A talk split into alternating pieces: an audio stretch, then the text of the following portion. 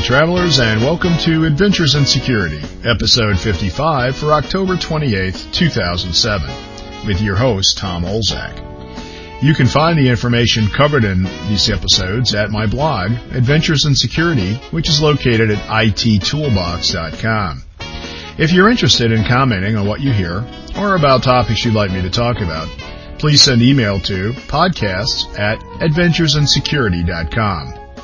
In this episode, I'm presenting my paper on using the Trusted Platform module, Windows Vista, BitLocker, and Active Directory to secure data stored on laptops. I'll be referencing figures that appear in the paper, so I encourage you to download the PDF file located at adventuresinsecurity.com and listed with this episode on the podcast page. But before we get into the paper, there are a couple things I found this week I'd like to share with you. The first is SOX Television. Yep, that's what I said. Sarbanes-Oxley Television. When you get tired of watching regular old TV, or when you'd rather have someone tell you about Sarbanes-Oxley and controls instead of wading through articles and blogs, try it. SOX Television is an online network dedicated to providing information relevant to companies struggling to get through their next audit. Channels include compliance, internal audit, technology, governance, case studies, and risk television. And you can get to these links, as well as the link to SOX TV, by going to my blog at um, ittoolbox.com. The second item has to do with an inexpensive file encryption solution called Drop Secure Pro. And it's a new twist on the personal file encryption application. It divides the file into chunks and uses a different key to encrypt, encrypt each chunk. The application runs on Windows, Linux, and OS 10. There is also a free decryptor available to download, so anyone to whom you send an encrypted file is able to read it without purchasing additional software. An interesting thing happened when I visited the site. Most of the paragraphs of the site begin with what I consider a subliminal message, and the message reads, We love you. Nothing malicious intended, I'm sure, just pretty interesting. So now on to the paper. The paper is entitled Recipe for Mobile Data Security, and it can be found either at my website, adventuresinsecurity.com, in the Security Papers page, or you can get to it through uh, infosecwriters.com. And this was uh, published in October of 2007. If your business is like mine, laptops regularly disappear. Until recently, centrally managed mobile storage encryption, encryption solutions for Windows environments were either too costly, required users to carry a key resident device, or relied on keys residing on local disk. Sometimes the best solution under these circumstances was the presence of administrative controls, that is, policies, prohibiting users from storing sensitive information on local laptop drives. With the proliferation of TPM 1.2 across most laptop platforms and the release of Microsoft Windows Vista, most roadblocks to laptop data encryption have been removed. In this paper, I explore the challenges facing security managers responsible for laptop data security, TPM technology, and how the features of a TPM can integrate with Microsoft's BitLocker and Active Directory technologies to provide for more secure data on the road. So what are the challenges? Well, first is vulnerable laptop data. When a mobile user's laptop is stolen, a variety of data might be potentially exposed. The following is a short list of some of the most common types of sensitive information that might be found on a laptop drive. EPHI, or Electronic Protected Health Information, is protected under the HIPAA, and it's any information that can be used to uniquely identify a healthcare recipient. PII. Essentially, personally identifiable information is any data that can be used to steal a person's identity. Most states have passed laws requiring businesses to take steps to protect this information, as well as to notify and assist victims if this information is compromised. Next is intellectual property, or IP.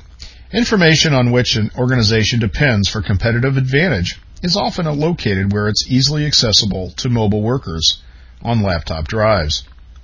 And keys, passwords, and pins. Information used by the user or the system to protect local data or to pro- access corporate networks is often stored on local disk and processed in the general memory space. Any information stored on local disk or accessible via memory is vulnerable to compromise through various methods, including those described in the following section. The next section is entitled Compromise of Encrypted Data. Even when sensitive information is encrypted, it is often susceptible to theft. When sensitive information, including the data types described in the previous section, is unencrypted during normal use, it can potentially be stored in areas on disk that are not protected, including the following. First, Windows pagefile.sys. This file is used to swap data to and from RAM. Data that might be encrypted in its normally stored state may be stored unencrypted in pagefile.sys. By extension, information stored in RAM might also be susceptible to compromise. Next, Windows hibernation or sleep files. When a Windows device goes into hibernation or sleep mode, it writes the contents of memory to disk. As with the pagefile.sys issue, information normally encrypted when not in use might be stored in plain text in these files. And finally, user-specified locations. Users might decide to copy information from one disk folder to another. In situations where the source folder was configured for encryption and the target folder was not, sensitive information might end up unencrypted in violation of company policies or government regulations. Finally, encrypted keys and other authentication and identification information stored on disk are subject to capture and cracking attempts. The ideal situation is to store these types of sensitive information in protected storage where no user or application has access. This is one of the functions of the Trusted Platform module. The TPM, the Trusted Platform module, is an instantiation of the Trusted Computer Groups, or TCG, specification for trusted computing. Among other things, it establishes a chain of trust beginning with a root of trust as depicted in Figure 1. The root of trust is the TPM hardware along with its supporting software and firmware, validated through attestation of the TPM module. An endorsement key, or EK, is used for this purpose. The EK is a public-private key pair generated by the TPM itself.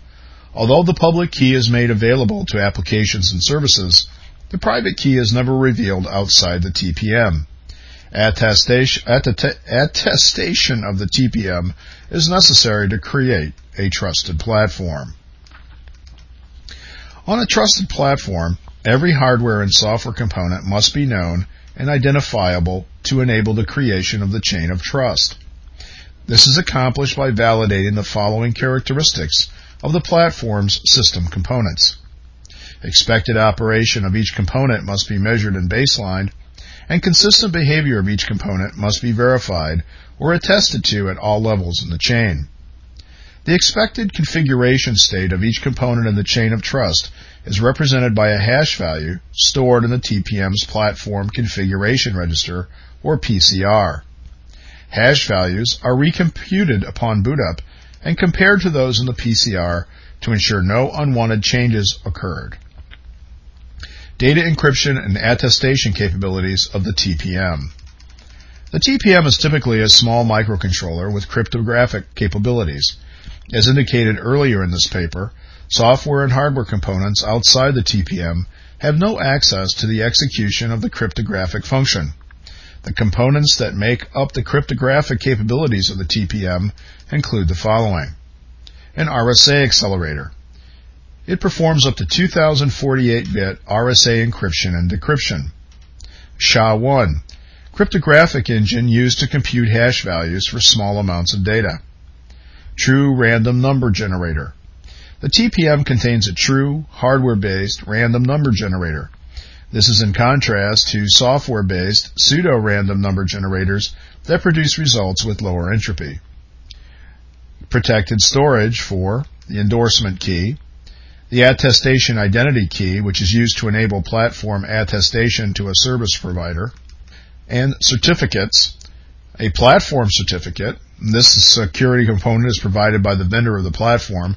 It provides attestation that the security components of the platform are genuine. An endorsement certificate.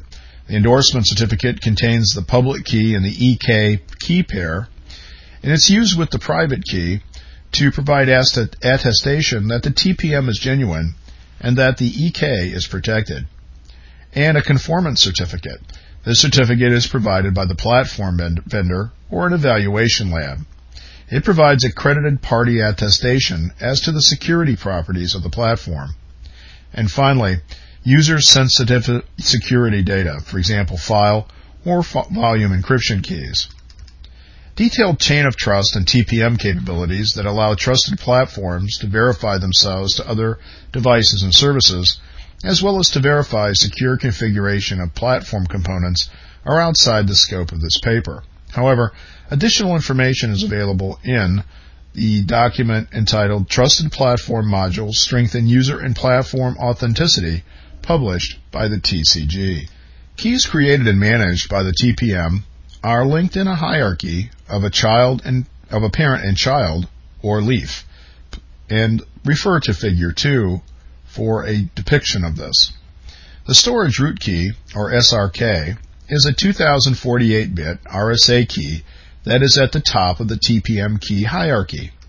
Other keys include storage keys used to encrypt other elements in the hierarchy, signature keys used for signing and they must be a leaf in the TPM key hierarchy, binding keys, and legacy keys used for both signing and binding.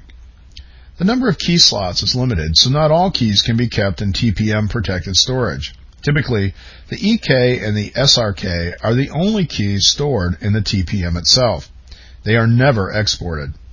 Some keys are exported for storage on disk or other medium. However, the private portion of the SR key, SRK key pair never leaves the TPM, and all subordinate keys stored on disk are encrypted with the SRK's public key. Since the private key never leaves the TPM, decryption of an exported subordinate key can only be performed within the TPM. Using the TPM to create keys. One of the principal uses of, t- of a TPM is key creation. Using the onboard random number generator, the module is able to create a private public key pair with high entropy. Figure 3 depicts this process. Step 1. An application sends a request for a key pair to the TPM. The request must include a key password, the parent for the key, and the password for the parent. Step 2. The TPM creates the key pair internally using its random number generator. The TPM concatenates the private key and the key password and encrypts the resulting string with the parent's public key. This is known as wrapping. Step 3. The wrapped key and the public key are returned to the requesting application. At this time, the key has not been loaded into the TPM. An alternative to this process is to have an application create its own key pair. However, actual randomness is very hard to attain with the use of software-based key generators. To leverage the TPM for key management, the key must be loaded. The loading process is shown in Figure 4. Step 1. The application submits a wrapped key to the TPM along with the identity of the parent. Step 2. The TPM decrypts the wrapped key using the parent key. And step 3. The unwrapped key and key password are stored in protected storage. Once stored in protected storage, the encryption key can only be accessed by an application that knows the key's password. Also, since the key is not stored on disk, attackers cannot access it in a cracking attempt. In the next two sections, we'll look at how TPM works with Microsoft Windows Vista, BitLocker, and Active Directory. As we step through how these various components can be used to protect laptop data, I'll demonstrate how keys stored in the TPM are accessed and used. Protecting the local laptop drive.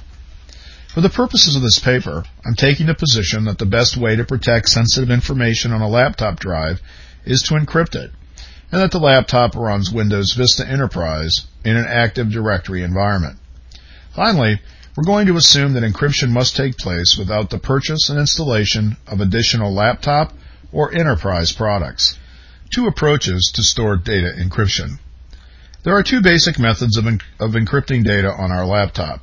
First, we can use encrypted file system, or EFS, to encrypt specific files or folders. refer to Figure 5.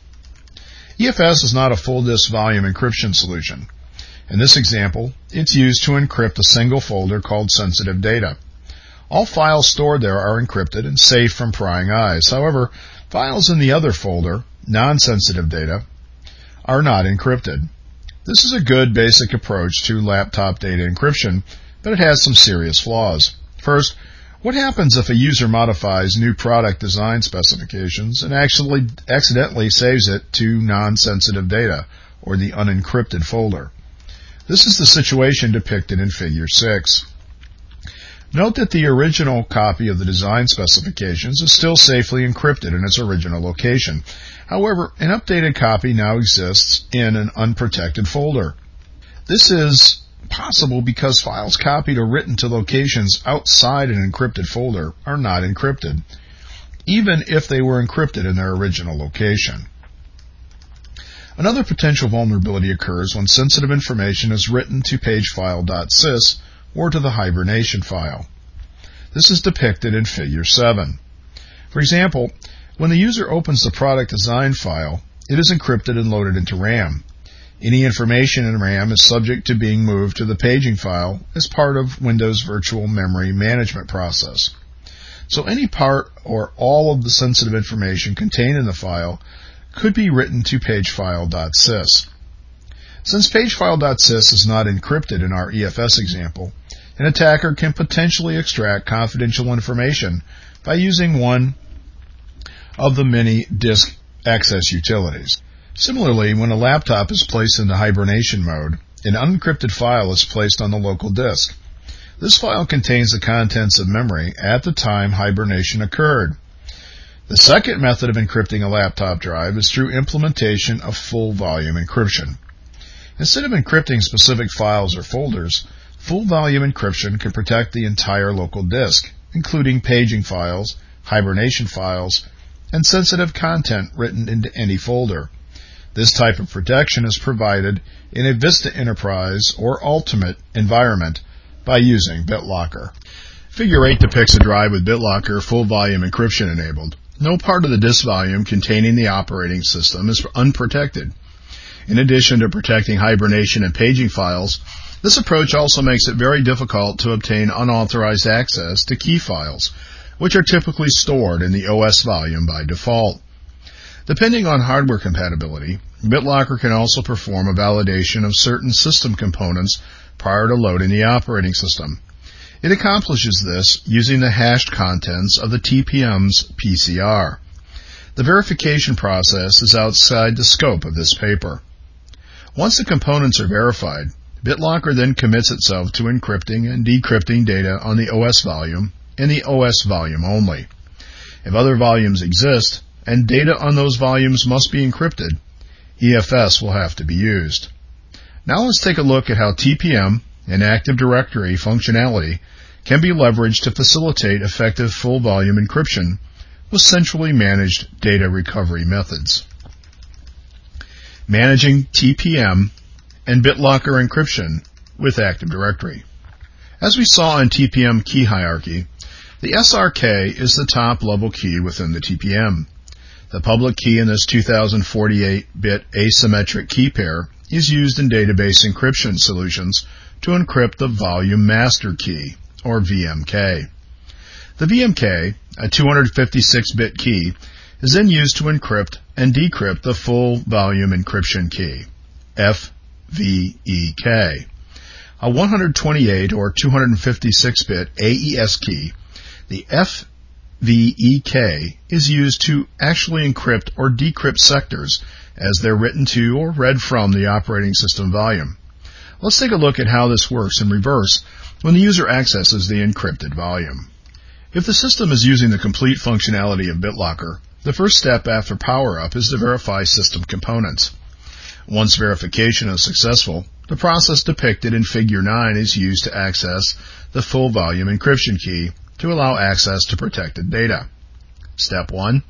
The TPM uses the SRK's private key to decrypt the volume master key. Step 2. The unencrypted volume master key then decrypts the full volume encryption key. Step 3. The full volume encryption key employs the kernel driver fvevol.sys to read data from the encrypted volume. No unencrypted data are ever written to the protected OS volume. One of the advantages of this process is that rekeying the drive is a simple matter of changing the volume master key. No data on the drive has to be re-encrypted. Another advantage is the inaccessibility of the private portion of the SRK key pair. This key never leaves the TPM and is therefore not subject to cracking attacks. Figure 10 is a bar graph depicting the four primary methods of authenticating to a system protected by a TPM and BitLocker. Note that security increases as you travel along the x-axis and usability increases as you travel up the y-axis. As depicted in the first bar, initiating this process with just TPM and BitLocker can be as easy as simply entering the normal system password. However, Microsoft recommends against this single factor authentication method, and this is a quote from Microsoft documentation. Quote, TPM only mode offers the least amount of data protection. This mode protects against some attacks that modify early boot components, but the level of protection can be affected by potential weaknesses in hardware or in the early boot components. Using a dongle, such as a USB device, is better. However, loss of the device can put the protected system at risk. It is also something else for the user to remember to carry along when out of the office. Microsoft's recommended method and one that balances ease of use with security, is the use of a PIN in conjunction with the TPM. When using this approach, the user must enter a password and a PIN. The PIN is restricted to a numeric value entered via the function keys at boot up. Combined with the SRK private key, the PIN is required to decrypt the volume master key. The use of a token with a PIN is the most secure approach, but there is still the problem of the dongle. Key management and data recovery are not an issue with Vista and BitLocker. By extending the Active Directory schema, recovery information can be stored within the machine object. This provides recovery information for protected systems when employees are no longer with the company, when pins are lost, or when boot up components are modified. Conclusion. The solution presented in this paper is just one way to economically protect sensitive data on distributed systems. It can be rolled out incrementally as part of a laptop end-of-life process or as a component in a network access control solution. To some degree, it addresses all the challenges defined at the beginning of the paper. No, it isn't a perfect solution. Like most other security controls, a TPM BitLocker solution has vulnerabilities, including not securing non-OS volumes.